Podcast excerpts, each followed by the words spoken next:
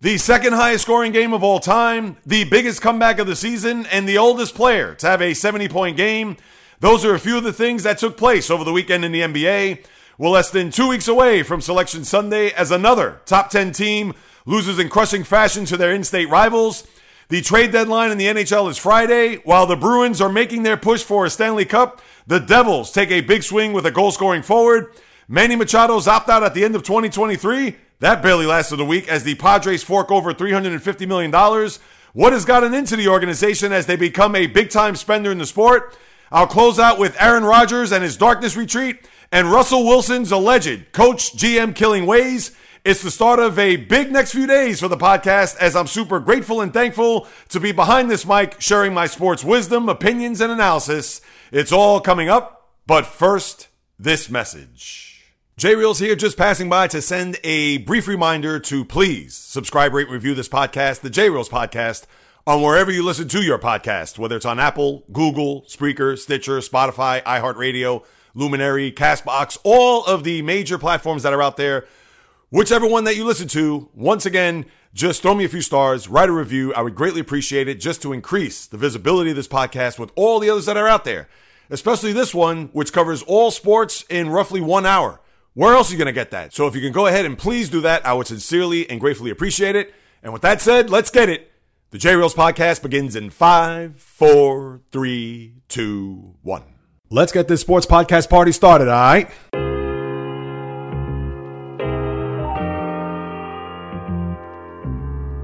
The J Reels podcast. Why don't you wait until July 1st to make an announcement? What a disgrace. He can rack up all these numbers in October, November, and December, but what really counts is let me see this in January. The sports rebel without a pause, delivering fast paced, jam packed sports talk like no other. Listen, I gotta call it as I see it. He is not a good player. I'm sick and tired of having to deal with the disappointment of this franchise. When does it stop? And yes, another winter that I can sleep in peace. Coming correct, direct, and in full effect. Let's get it. This is the J Reels podcast. Welcome aboard. What is happening, good people? Greetings. How are you? How's it going? How's everybody doing out there? What is the latest and greatest? Hope everybody's doing well, feeling fantastic, in excellent spirits. The last Monday of February leads us into an anniversary week as we're on the brink of celebrating five years of the podcast. But we have some stuff on the sports table that needs a pinch of this and a dash of that. And you know I'm here to provide it to you all as this is the J Reels podcast with your host, J Reels. For my first timers, welcome aboard. And for those who've been banging with me going back to the very beginning, somewhere in the middle, or even as early as this past Thursday, I welcome you guys and gals back. And yes, it is a big week. March 1st will be the five year anniversary. And I understand we won't be on until Thursday, but that's quite all right. It will be a day late, but will culminate in a little bit of a celebration with the podcast, with everything that has happened over the last five years. And not only that, but at the end of this podcast, I'll have a little bit of a surprise from a video element. So you definitely want to stay tuned for that as we get ready. Five years, half a decade. I remember it was just like yesterday when I turned on the microphone and my very first maiden voyage was an introduction of yours truly to the podcast universe on what the podcast was going to be, what you're going to hear as far as just unfiltered, unadulterated sports talk with big time opinions, analysis, critiques, praise, everything and anything that happens in the sports world. And we're just a couple days away from celebrating that. So just to put that on your radar before we begin. And now, as we get into sports, the NBA, after a week off with the All Star break and really with not much else going on, I understand the NHL with a lot of trades with their deadline coming this Friday. And yes, college basketball is now starting to percolate a little bit, although it's been quiet. Some NFL news and notes, as well as baseball, which that's going to be a big topic later on. But the NBA had a very interesting last 72 hours plus with the schedule jump starting on Thursday. And really, from Friday on, you had some crazy games, crazy outcomes, high scoring outputs, some injuries. And to go back to Friday, the Sacramento Kings and the LA Clippers engaged in a double overtime 176 to 171 final, which was the second highest in the sport. You have to go back to 19, I believe 84, 85. And this is off the top of my head. I know I should have researched this a little bit more, but I remember the game as a boy between the Denver Nuggets and the Detroit Pistons. That was the Denver Nuggets of Alex English, Kiki Vandeweghe, T.R. Dunn. And of course, the Pistons had a young Isiah Thomas. And the high scoring game that that was at that time in an NBA during that era where the three point shot wasn't prevalent, but you did have scorers in the game. This is now pre Michael Jordan, as we know him being an all time great. So you got to put that in perspective. But you had Julius Erving, you had Larry Bird, you had Magic Johnson. He wasn't a big time scorer, but you had the Showtime Lakers. The Sixers, as we know, were a big team. When I mentioned Dr. J, you also have to think of Moses Malone, Andrew Toney, and even with the Bucks back then, Junior Bridgeman, Sidney Moncrief, they were a little bit more defensive. Marques Johnson, but the sport, which was again light years from what it was today, but you had a double overtime game where the Kings were able to outlast the Clippers. And the first thing that comes to mind when I think about what Sacramento has done, and we talked about this a little bit in my quote unquote second half preview last Monday, but are the Sacramento Kings for real? Now, I know that we still have to have the rest of the regular season play out, and they are a young and up and coming team led by De'Aaron Fox and Domantas Sabonis. We know the head coach there, Mike Brown, who's been around the block a few times. And I'm sure his wisdom and a lot of his knowledge being around the league, players, coaching on championship teams, whether it was the Lakers a couple years ago in the bubble, being an assistant, or even his days with the Cavaliers, going back to the 07 season when the Cavs had a run to the finals where they got swept by the Spurs. Well, all that is starting to culminate in Sacktown to a season that's turning out to be pretty special. How far they're going to go, how much length are they going to have when it gets to the end of this regular season as far as positioning for the playoffs, and what they do in the postseason is going to go long and fast and hard as to what this organization has had to endure over the last two decades, especially since they bottomed out after the Peja Stojakovic, Chris Webber, Mike Bibby teams of the early 2000s. And if you're a Kings fan, the 45 of you that are out there, I know you're ecstatic. I know you're excited. I know you're kind of wanting to see how this is all going to unfold. I'm sure it's not going to lead to big things, whether it's a conference final or an NBA final, but you go along for this ride. It's a magic carpet ride. Right now, in my gut, I could see them maybe winning a first round series. As it is right now, they probably go up against Dallas, I believe. They would match up in the 3 6 matchup in the West. But as we take a look, I think Sacramento, can they be a live dog? Yes, but there is going to be some pressure on them knowing that they're not sneaking up on anybody. Yes, it's been a great ride so far. Yes, you've exceeded expectations beyond any NBA fan out there. But once you get into April and May, that's when you're going to have to separate the men from the boys. And again, we're going to have to wait till that time in order to witness that. But Sacramento, even winning last night against OKC at home, for what it's worth, they are certainly playing like a team that is confident, feisty, they could score, and this is their first time around the block. So it's almost like ignorance is bliss, where, hey, we're just having fun. We're just going out there. We don't care about the big dogs in either of the East or West. We're just playing our game, and wherever the chips may fall, that's what it's going to be. And if that's going to be the case for a young Sacramento team, then give it up because they may be playing with house money now, and maybe as they get into the postseason, but we're going to really get a barometer and take the temperature of this team at that time to see if they're going to have any legs when it comes to playing deep into the postseason. So that's my first bit of news that I want to talk about when it comes to what happened over the weekend. The second order of business is what took place yesterday afternoon and evening. And we could talk about the Boston Philadelphia game Saturday night, but to me, with the Laker Dallas game yesterday, as the Mavericks got off to a big lead, 27 points, and the Lakers, as we know, they have not been able to get out of their own way this season. Yes, there have been some injuries, obviously, with Anthony Davis and a little bit of a shakeup there right before the trade deadline. But when you have the Lakers in a stranglehold, knowing that this season it's going to be a slog, or at least rest of the regular season is going to be a slog for them to get into the play-in tournament. And you have the game in your building, and for them to come back, take the lead, and even with LeBron leaving with a foot injury, which is being monitored day to day, he said it doesn't feel well, but he's going to take precautions and go through the proper procedures to get himself back healthy again because, as we all know, they're going to need him here for this stretch run. But for the Mavericks to give up that lead and lose that game at home yesterday is inexcusable. And I understand with the dynamic backcourt there with Kyrie and Luka, and a lot of people are expecting big time production from them. But we all know the Mavericks aren't a defensive laden team. This is a far, far cry from the 2011 championship team when they had Tyson Chandler and guys that could defend the perimeter, whether you're Jason Kidd, although he's a good lane defender, and ironically being the coach of the team, I might add. But without having a stopper, without having a guy that's going to put the clamps on and make sure that a team like the Lakers or anybody else in the league are going to have their runs or their comebacks to the point where they're going to take a lead and then win the game. That's alarming. And even Jason Kidd, the coach, said that this team is going to have to quote unquote grow up. Now, one more time, we know that this isn't a defensive stalwart. No one's going to confuse him with that team from yesteryear.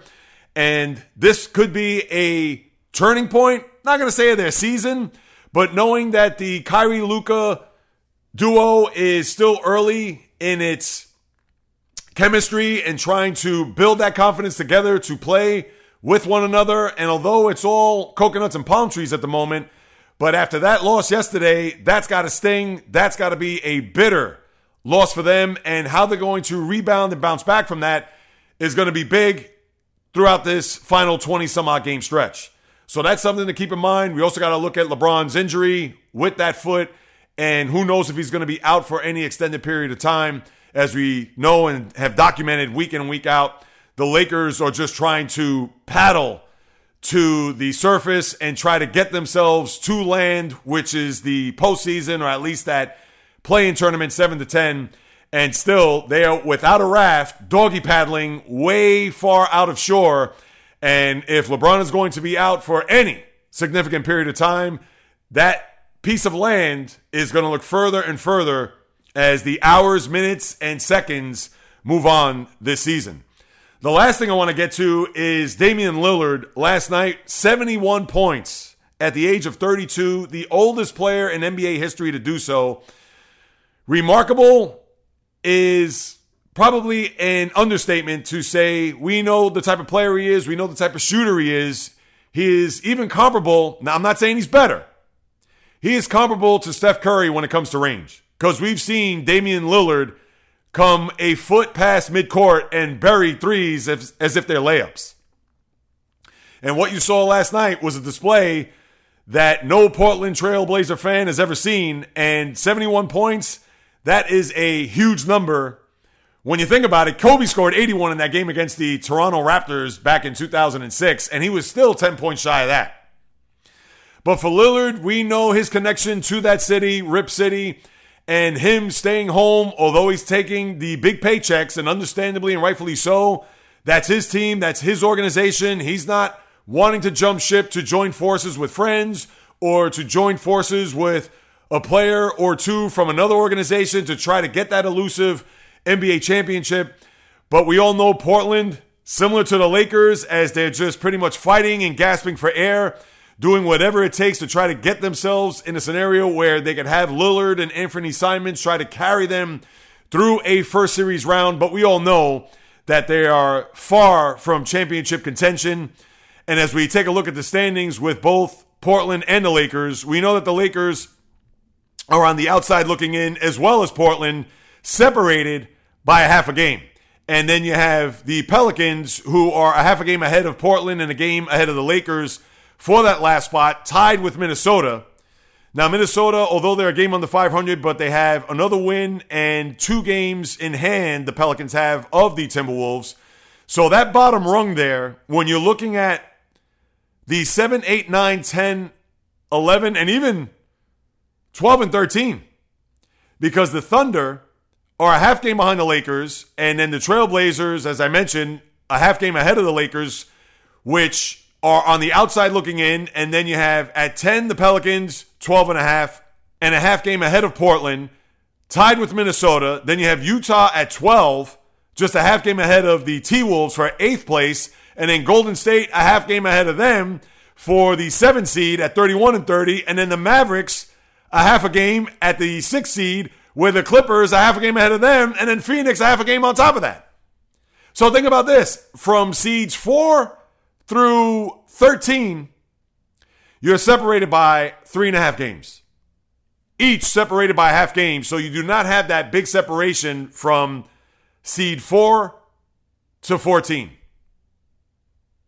Fascinating when you break it down. And as I even look at the standings here in not live, but I didn't preview the standings prior to jumping on this microphone. So as I'm looking at this, and we've talked about this in the past with the Western Conference, how back in the first month or so, you had the top 10, 11, 12 seeds separated by four and a half games. And then you got the separation from the top Denver, Memphis, Sacramento, and then the rest of it was all in that big cluster. Well, that cluster is still there from Phoenix on down. So we will definitely continue to keep an eye on that as we move forward here in this NBA season.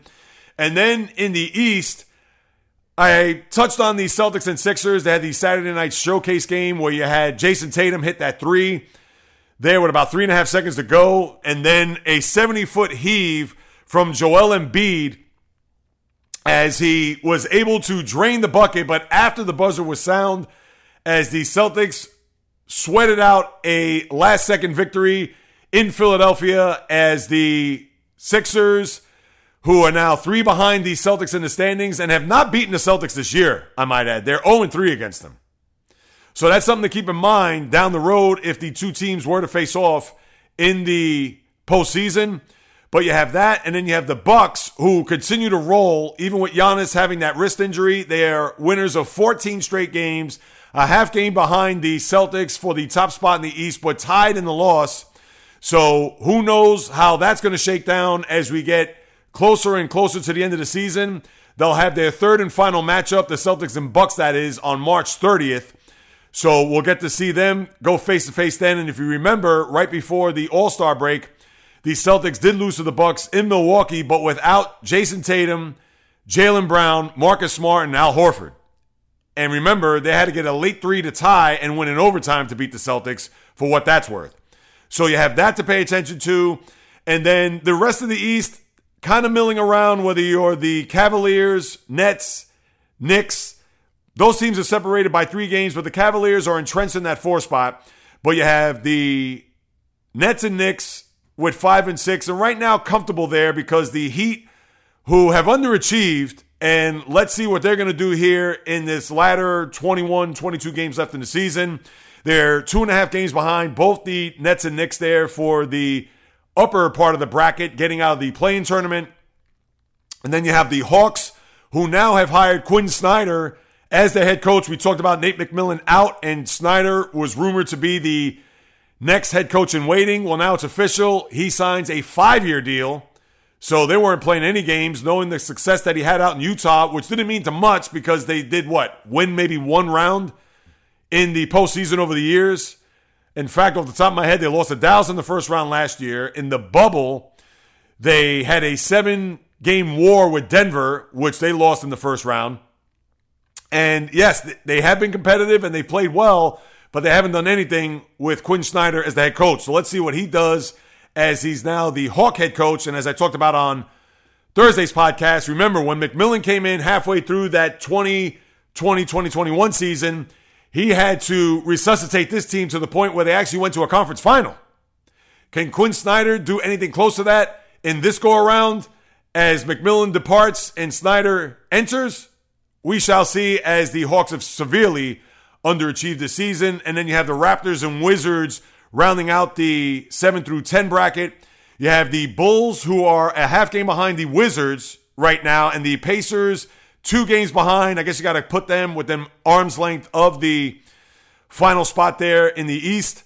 But that's your NBA here over the course of this weekend, and we will continue to keep pace and keep track of what's going on as we continue to move into the month of March, getting into the final quarter of the season as we get ready and get set.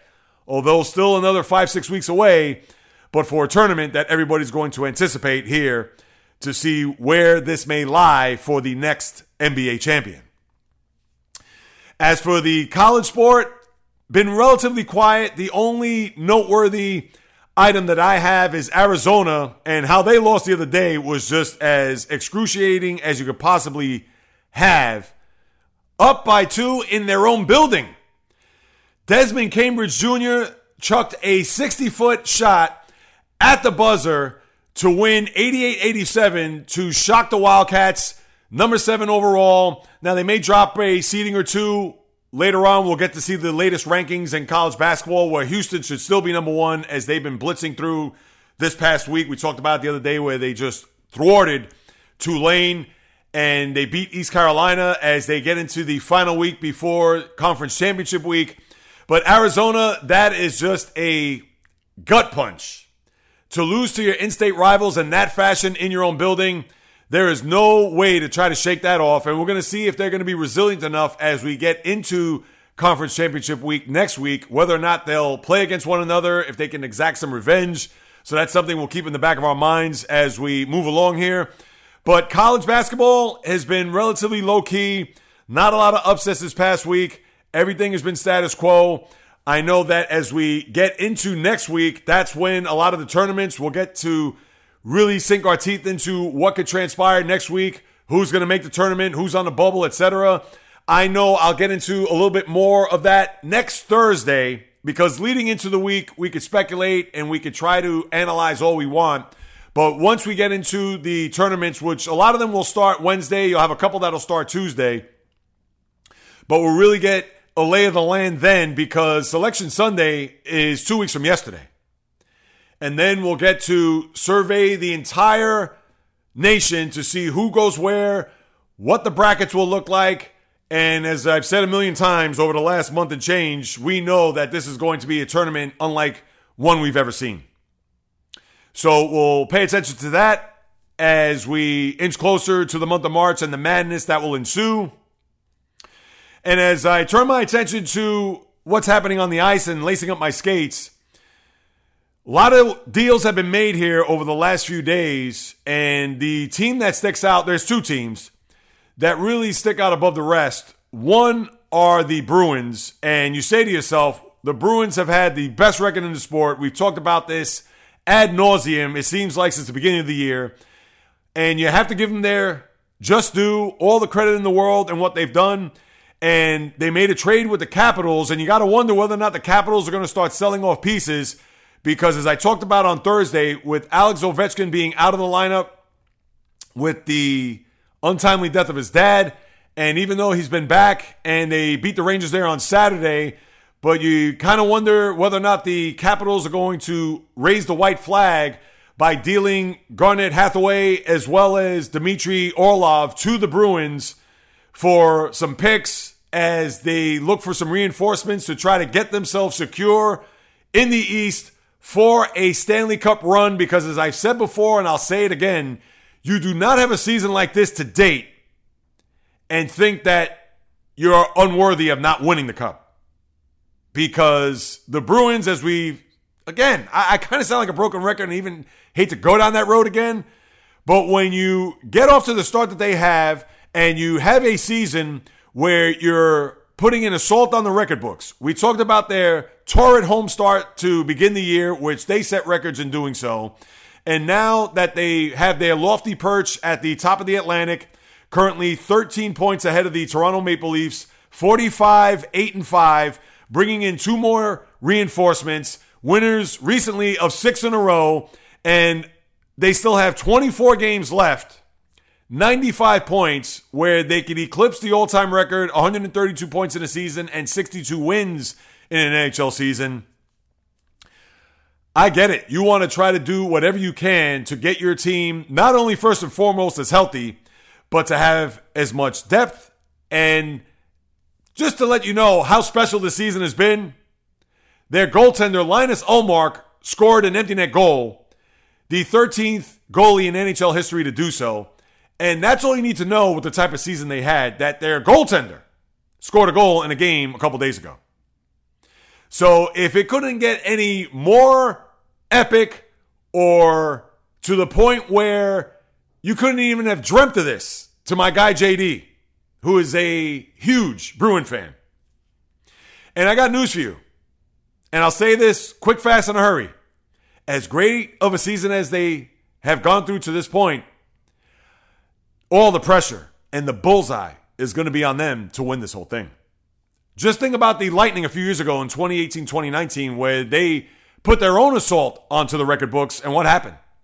Not only did they lose in the first round, they got swept. Four games. Columbus. That's all you need to know.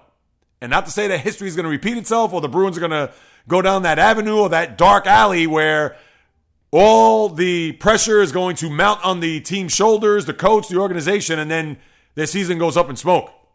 But just something to keep in mind as we slowly but surely get closer to the end of the regular season and knowing that all of their chips are being pushed to the middle of the table. And yes, when they cash those suckers in, it better be a Stanley Cup at the end of the day. Then you had the Devils, as we all know, have played exceptionally well this year. And this is a team that had a little bit of a lull as Carolina sped right past them in the standings, but they have played very well and have kept pace with the Hurricanes in the Metropolitan, only three points behind them. And they bring in a big time goal scorer from the San Jose Sharks and a one, Timo Meier. He's going to be a big help to go along with Jack Hughes and to try to get the Devils deep into the postseason in their own right. And with the deadline just a few days away, you wonder if there's going to be any more wheeling and dealing, especially when you have Carolina, who's done very well, and the aforementioned Bruins. We talked about the Maple Leafs last week making a trade where they brought in Ryan O'Reilly from the St. Louis Blues. And that's paid dividends so far, as we talked about there on Thursday with the two goals that he had in his first game within a 37 second span.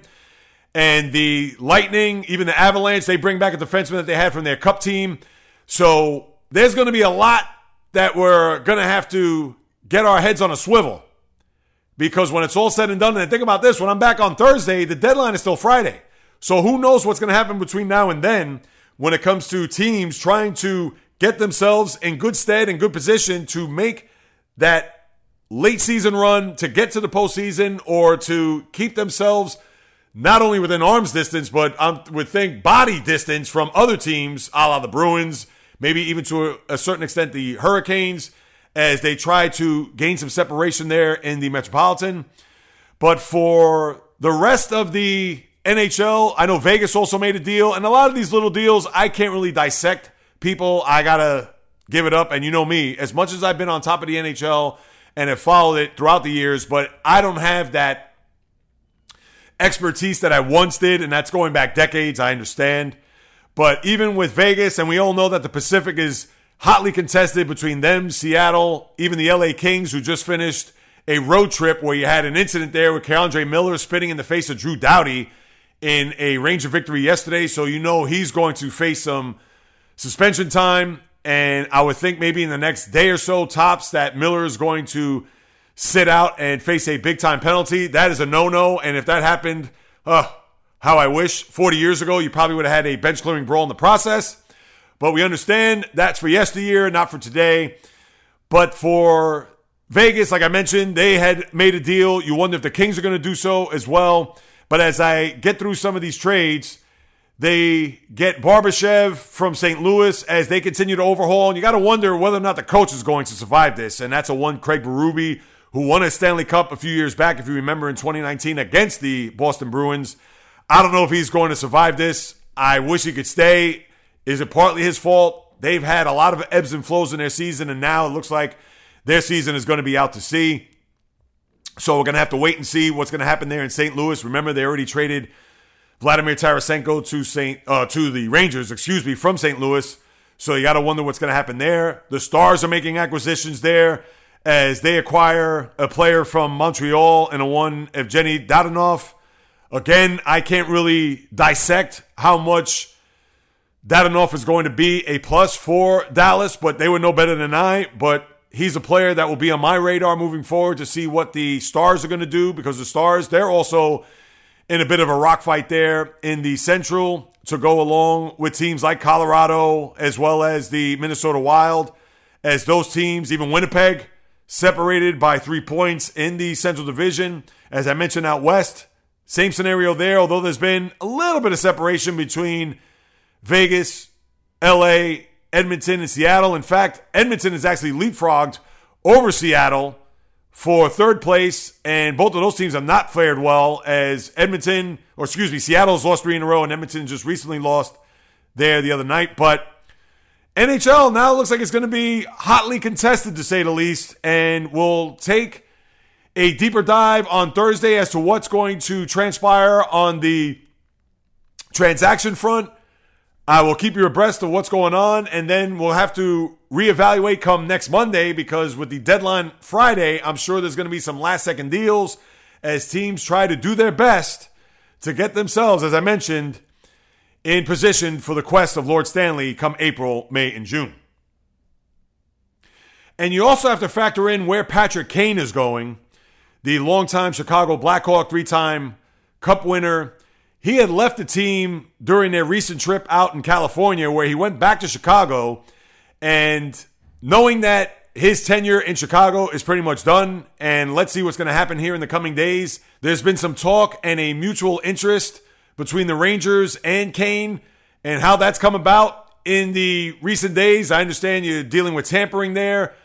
I know that the Islanders were rumored before they brought in Bo Horvat to be a guy that they were interested in. And now it looks like Kane wants to have that connection with the Broadway Blue Shirts. Let's see if that's going to pan out, considering that Tarasenko was just recently acquired, as I mentioned just a second ago. But Kane is a guy that we're going to have to really look at here to see what's left in his tank. Obviously, with all the miles that he had performed there in the Windy City, and now to maybe be a part of a cup winning contender. So let's see what's going to happen if the Rangers are going to give up more assets to bring in Kane to maybe be that final piece and be the guy to go along with Tarasenko, who's also won a cup, to maybe push them over the top. As we all know, they fell a couple of games short from getting to a Stanley Cup final last year as they lost to Tampa in the conference semis. And then David Poile, the longtime GM of the Capitals going way back, and then just recently of the Nashville Predators, the only GM that the Predators have had since they've come into the league 20 some odd years ago, will now step down from that position. And the person that's going to fill his shoes, and big ones at that, which will take into effect on June 30th, none other than Barry Trotz, the longtime Nashville Predator coach. And I believe he was the first ever coach in Predator history, had that long run, went to a cup final where they lost to the Pittsburgh Penguins, and then I believe he was a coach of that team because I know obviously he had won a cup with the Capitals, but he may have been on the team at that point. So you know what? I got ahead of myself. I'd have to go back and look at that, but you know how I feel about Barry Trotz. I thought he got a raw deal there at the end. I understand that there was a mutual difference where both coach and GM Lou Lamoriello of the Islanders had a parting of the ways, some differences, and for Trotz to be idle here all this time, but now get the GM job in Nashville, and the Islanders are playing well. They had a two game winning streak just snapped a couple days ago. Even though, now come to think of it, they did beat Winnipeg yesterday. So I'm all over the map here with the NHL, so my apologies. But knowing that Trotz is going to be back in the fabric of Nashville, I'm sure that's going to be good for the fans. I'm sure they're going to look forward to seeing what Trotz is going to do now at the head of the front office. So that's another news item that I want to put out there. One, not only for the f- former coach of the Islanders, but one for the franchise that he led there for so many years, going back a decade plus. So now let's turn our attention to baseball, and we have some interesting developments here over the last couple of days during the exhibition season, which is now kicked off here. The first thing I want to get into is the umpires enforcing the pitch clock and the batter outside of the batter's box. As we saw that there with Manny Machado, and of course, I'll get to him in a few minutes. Machado was the first player to be called for the being out of the batter's box where he had to be docked a strike the eight second time frame elapsed. I guess he got out, and you're only allowed one time per plate appearance to step out of the box. And when he did so, it took more than eight seconds. So therefore, he had a strike called against him. The big thing about that, as well as, now remember this, there was a game on Saturday, I think it was between Atlanta and I have to dig and see who that other team was. Was it the Astros? It may have been Houston.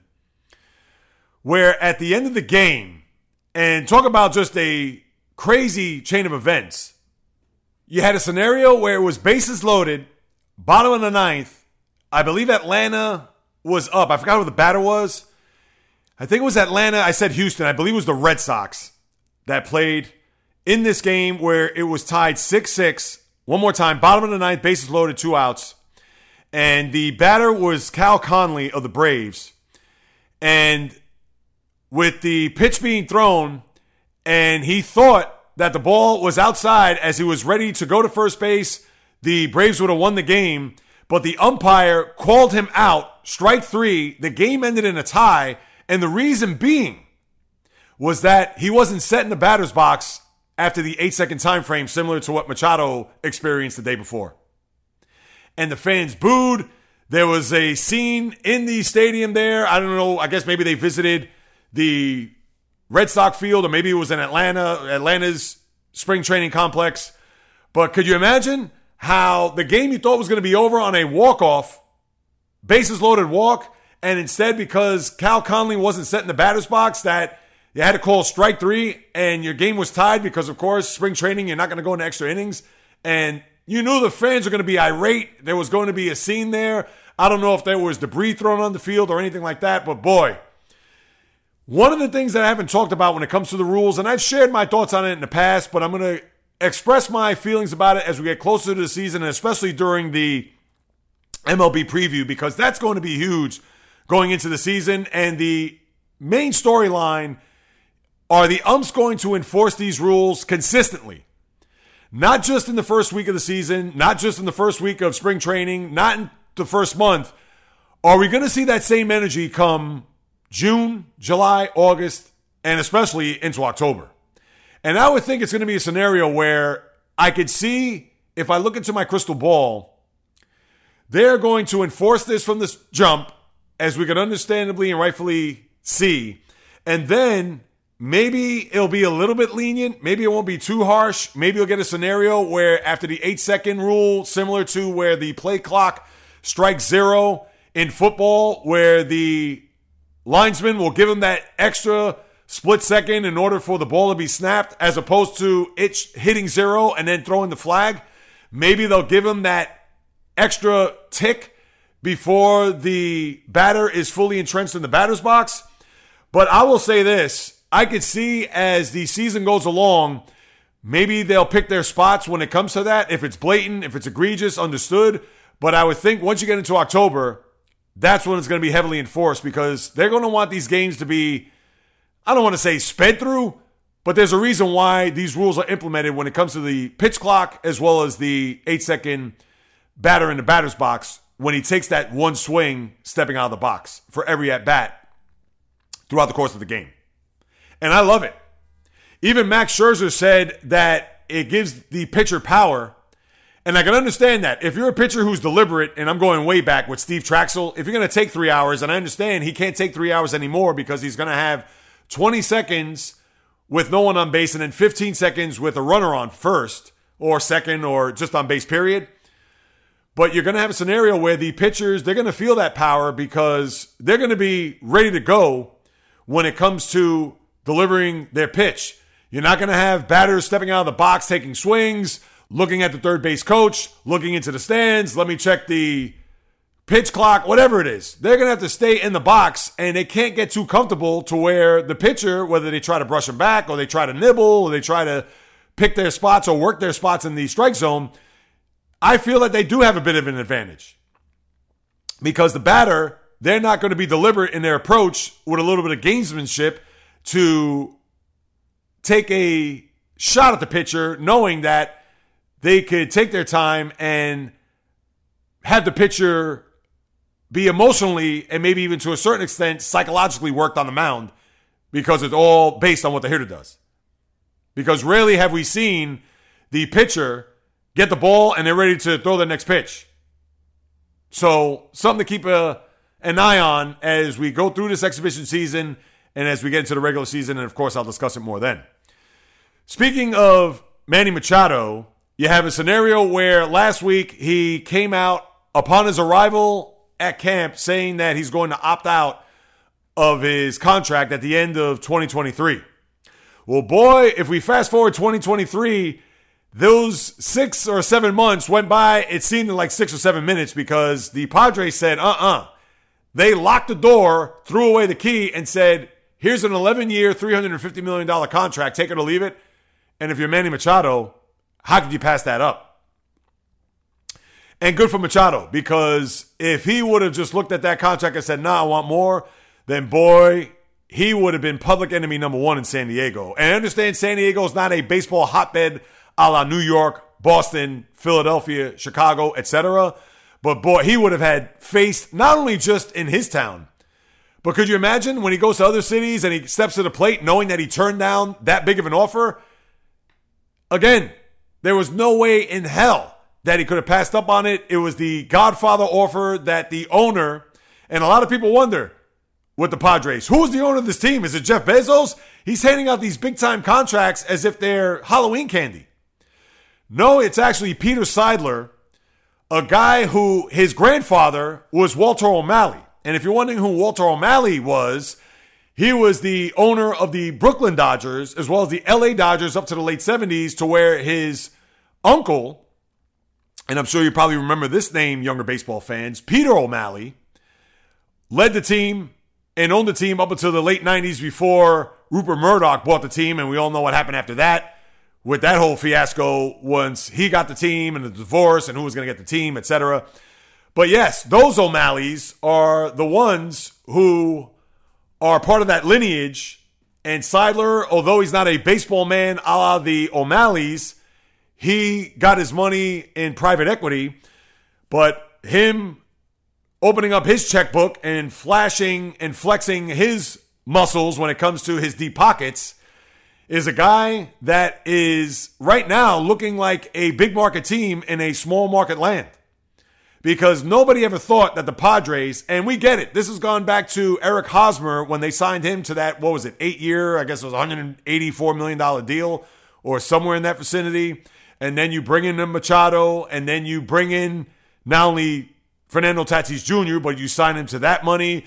Then the trade for Juan Soto, giving up all those picks, knowing that his day is going to come when you're going to have to sign him.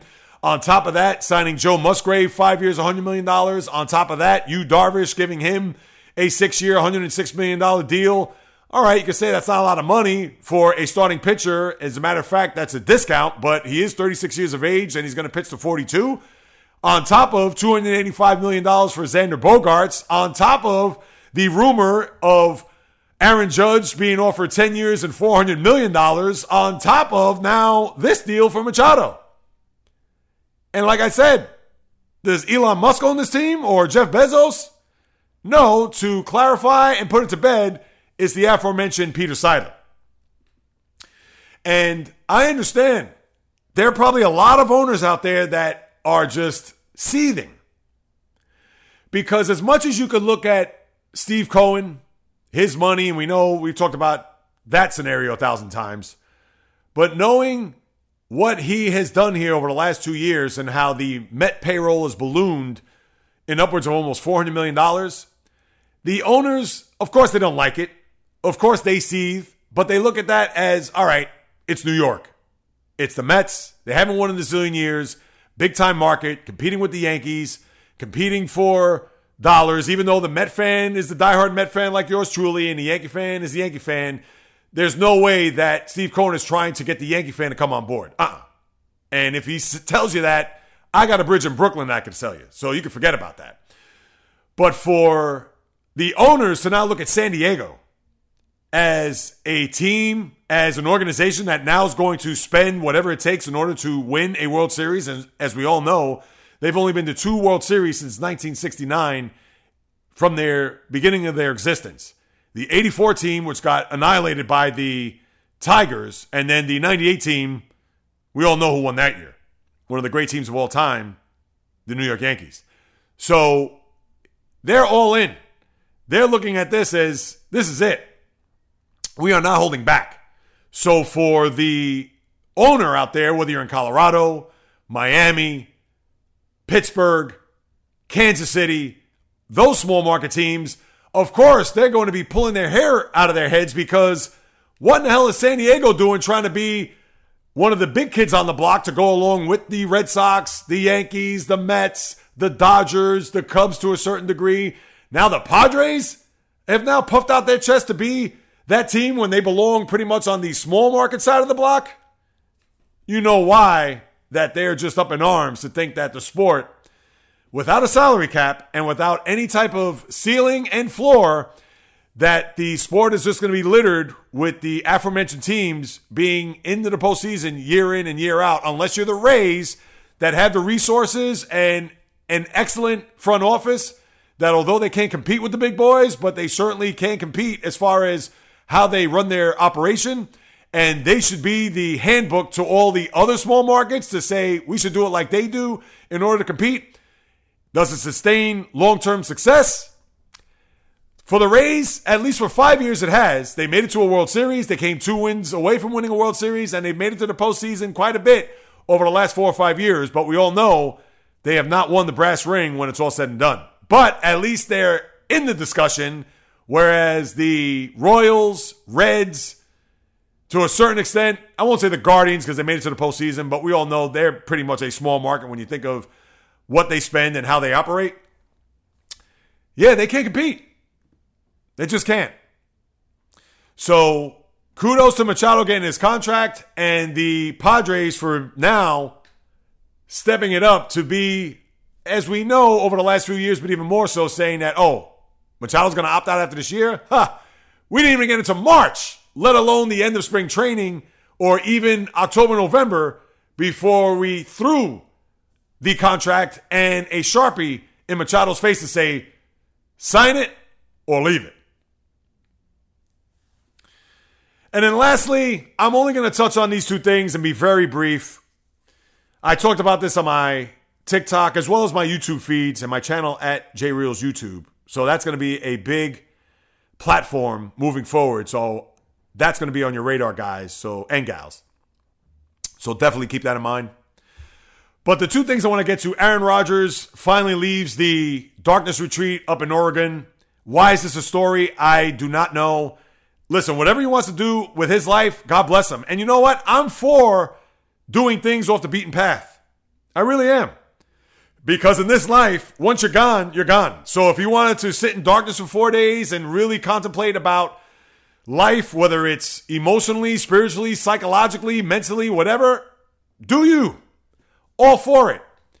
But seriously, if you're thinking that he's going to sit in darkness for four days and then come out to announce whether or not he's going to stay in Green Bay or he wants to go elsewhere, you're off your rocker. That's why, as I said about four or five weeks ago, maybe even longer than that, that I don't want to hear about Aaron Rodgers until he either officially says he stays in Green Bay or if he requests a trade, let me know where he ends up, wake me up, and I'll discuss it. Other than that, I could care less.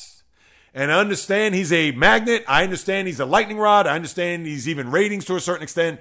But again, I'm tired of regurgitated narratives. I'm tired of where is he going to go? Is he going to stay in Green Bay? Is he going to do this? Is he going to do that? Oh, he could go to the Raiders. Oh, he could go to the Jets. He could go to this team. I don't want to hear it. I'm done. I've washed my hands. Forget it. Let me know where he ends up, and we'll talk about it then. That's number one. Number two is Russell Wilson, how in February of last year, it was reported by The Athletic that it was pretty much either a Kevin Durant type of deal where I go or the coach and GM goes. And that goes back to the summertime with Kevin Durant, Steve Nash at the time, and Sean Marks, the GM of the Nets, where it was reported he wanted Pete Carroll, the coach, and the GM, John Schneider, out in Seattle. He refuted that, of course, saying that Pete Carroll was like a father to him, and John Schneider had drafted me and taken a chance with the third selection not overall, but a third round selection for Russell Wilson and all the success that they had, the two Super Bowls, the one victory, etc., making him a big time starting quarterback in the league. All right, who you believe, fine. But my point is this he got traded, whatever it was, a few weeks after that, or right before the draft, or right around then. Why is this a story? Why didn't the story come out? And I get it that maybe somebody caught wind of this over the last few weeks and thought, oh, you know, let me write about this and had some interesting storylines or had some credible information from sources, etc. And that's not to knock the writer, and I don't know who wrote it, and I didn't read it, I don't subscribe to it, etc. Just based on just what I saw on a couple of online sites. But why is this a story? Why? I could see if he was still there and both Carroll and Schneider are still there and they're still trying to work it out or trying to live with the consequences of the fallout of that. And the owner stepped in to say, uh uh-uh, uh, we are working this out. We're all going to be together and fight through this thing. A year later, who cares? He's in Denver and in a situation where he's trying to pump life into a bad past couple of years in his career. The last one, not only being in Denver, but the one before that in Seattle. So for, to me, I don't know about the other NFL fan or the sports fan where they say, oh, wow, really? Oh, Russell Wilson wanted him out. Oh, he's a coach and GM killer. I can't trust him. I can't this. And even then, they said, I believe in the story that he wanted Sean Payton to be the coach of the team in Seattle. And again, all refuted. As it is, he got his wish. Sean Payton is in Denver. And let's see what's going to happen there, where we're far from OTAs and – training camp, etc. We're just two weeks removed from the Super Bowl, and the season, quote unquote, in earnest begins in mid March when it comes to free agency, and then we still have to deal with the combine, which I believe is this week or sometime next week. Which, as I've said on this podcast for the last four years, I don't watch a peep of it. I could care less. The scouting po- combine can be in my living room, and I will go in the bedroom and slam the door. But for this to be a story, please. Seriously, a year later, no interest on this guy. Let's move forward, and that is it. Another podcast in the books, people. What more can I tell you? As I said at the top, supremely grateful and thankful to have this endeavor. And as I like to say, sports is in the blood, my blood, my DNA.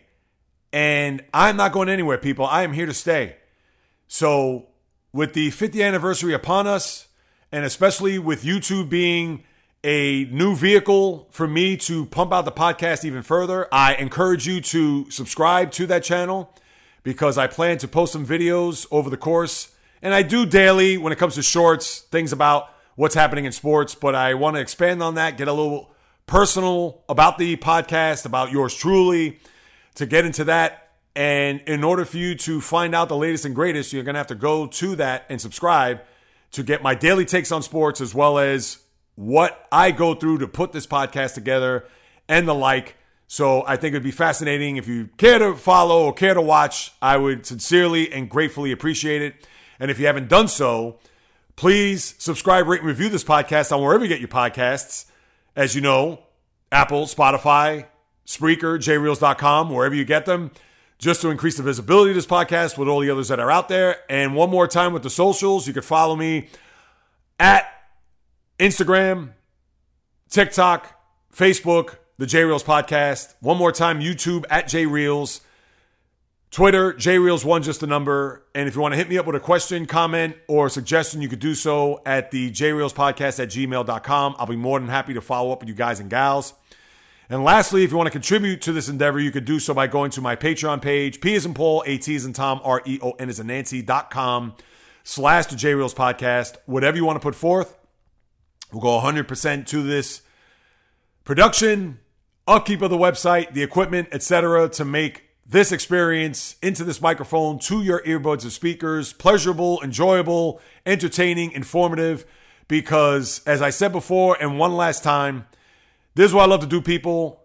I'm planning to do big things with this podcast as I have been for so long, but now as we're approaching five years and doing this for as long as I have, almost 340 episodes, as long as the good Lord has me here on His green earth, I plan to do 340 more times two and beyond. Because whether you do or do not know, I love to share my thoughts, opinions, analysis, critique praise with nothing but passion, fire, fury, and energy on anything and everything. That happens on the world of the diamond, ice, gridiron, hardwood, golf course, racetrack, tennis court, boxing ring, octagon, you name it. From my lips to your ears, from my heart to your soul, from where I am to wherever you are, the J Reels podcast always comes correct, direct, and in full effect. The South Bronx, the South Beach, the South Central, the South Pacific, and all points beyond, peace, love, and God bless everybody. And until next time on the J Reels podcast, on the flip, baby.